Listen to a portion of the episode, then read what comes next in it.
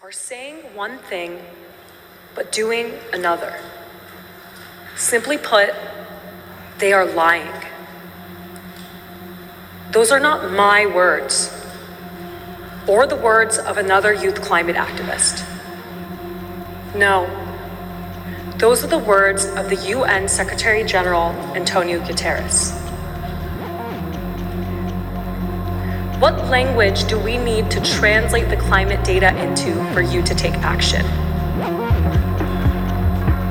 Please tell us. Is there a secret leader's language that we don't know about? Because I have to believe the only reason that you are not taking climate action at the pace and scale required is that you do not have the information. Because if you did have the information and you were only pretending to take action, that would be unforgivable.